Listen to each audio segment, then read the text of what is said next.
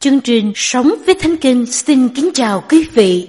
Hôm nay chúng ta cùng suy gẫm lời Chúa qua bài học Tài vật nhờ dùng lưỡi dối gạt. Lời của Chúa được chép trong sách Châm ngôn, đoạn 21 câu 6 và cũng là câu gốc suy gẫm của chúng ta ngày hôm nay. Tài vật nhờ dùng lưỡi dối gạt mà được ấy là một điều hư không, mau hết của kẻ tìm sự chết. Chúng ta cùng nhau suy cẩm những câu hỏi sau đây. Tài vật có được từ lưỡi dối gạt sẽ đem đến hậu quả nào? Chúa Giêsu dạy gì về lời nói dối? Lời nói của bạn ngay thẳng đến mức độ nào? Và mục đích của lời nói bạn mang đến điều gì? Kính thưa quý vị, những lời dối trá hay lời nói lập lờ, nói một phần sự thật với ý đồ làm sai lệch sự thật đều là tội lỗi.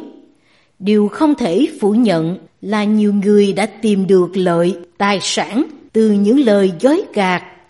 Cụm từ là hơi thở thoáng qua, là cạm bẫy sự chết, mô tả những hậu quả tồi tệ của lưỡi dối gạt bằng một phép ẩn dụ liên quan đến tài sản bất chính.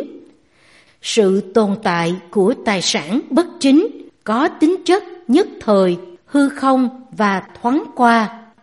Trớ triêu thay, tài sản có được nhờ sự lừa dối lại trở thành sự lừa dối cho chính người ấy vì tin rằng những của cải đó sẽ đem đến sự sống sung mãn bền lâu của cải bất chính là cạm bẫy sự chết. Ai vướng vào sẽ khó có cơ hội sống sót.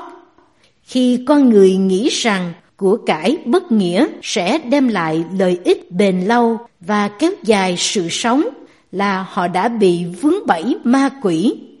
Của phi nghĩa chẳng được ích chi, song sự công bình giải cứu khỏi chết, được chép trong trong ngôn đoạn 10 câu 2. Đức sơ và gây tổn lưỡi dối trá, được chép trong châm ngôn đoạn 6 câu 17. Chúa Giêsu khẳng định ma quỷ là kẻ nói dối và là cha của sự nói dối. Những kẻ nói dối thuộc về ma quỷ và nhận ma quỷ làm cha, được chép trong xăng đoạn 8 câu 44. Tội nói dối rất nghiêm trọng trước mặt Đức Chúa Trời, chứng gian sẽ chẳng thoát khỏi bị phạt, và kẻ buông lời giả dối sẽ bị hư mất. Được chép trong trong ngôn đoạn 19 câu 9. Giữa một xã hội đầy những lời dối trá, lừa lọc, Đức Chúa Trời dạy con dân Chúa phải nói thật. Những lời dối trá có thể mang lại cho con người giàu có trước mắt, nhưng rồi phải bị Chúa đoán phạt từ vật chất, tinh thần lẫn tâm linh.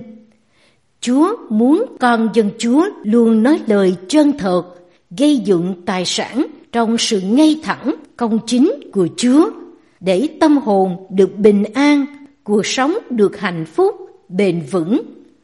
Con cái Chúa không hướng mục đích đời mình vào của cải tạm bợ trên trần gian, nhưng dùng lời nói của cải làm phương tiện bày tỏ tình yêu, sự công chính của Chúa cho nhiều người để giúp nhau hướng đến cuộc sống đời đời nơi thiên quốc.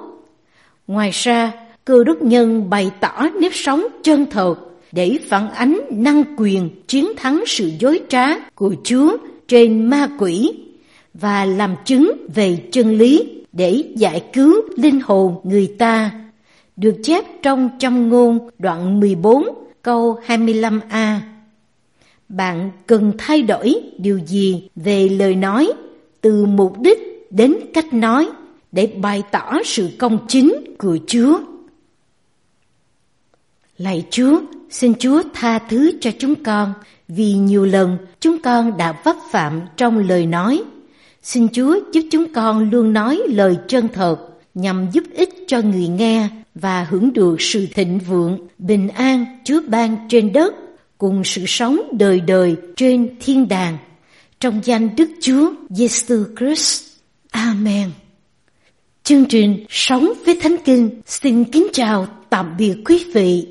Hẹn gặp lại quý vị trong chương trình ngày mai.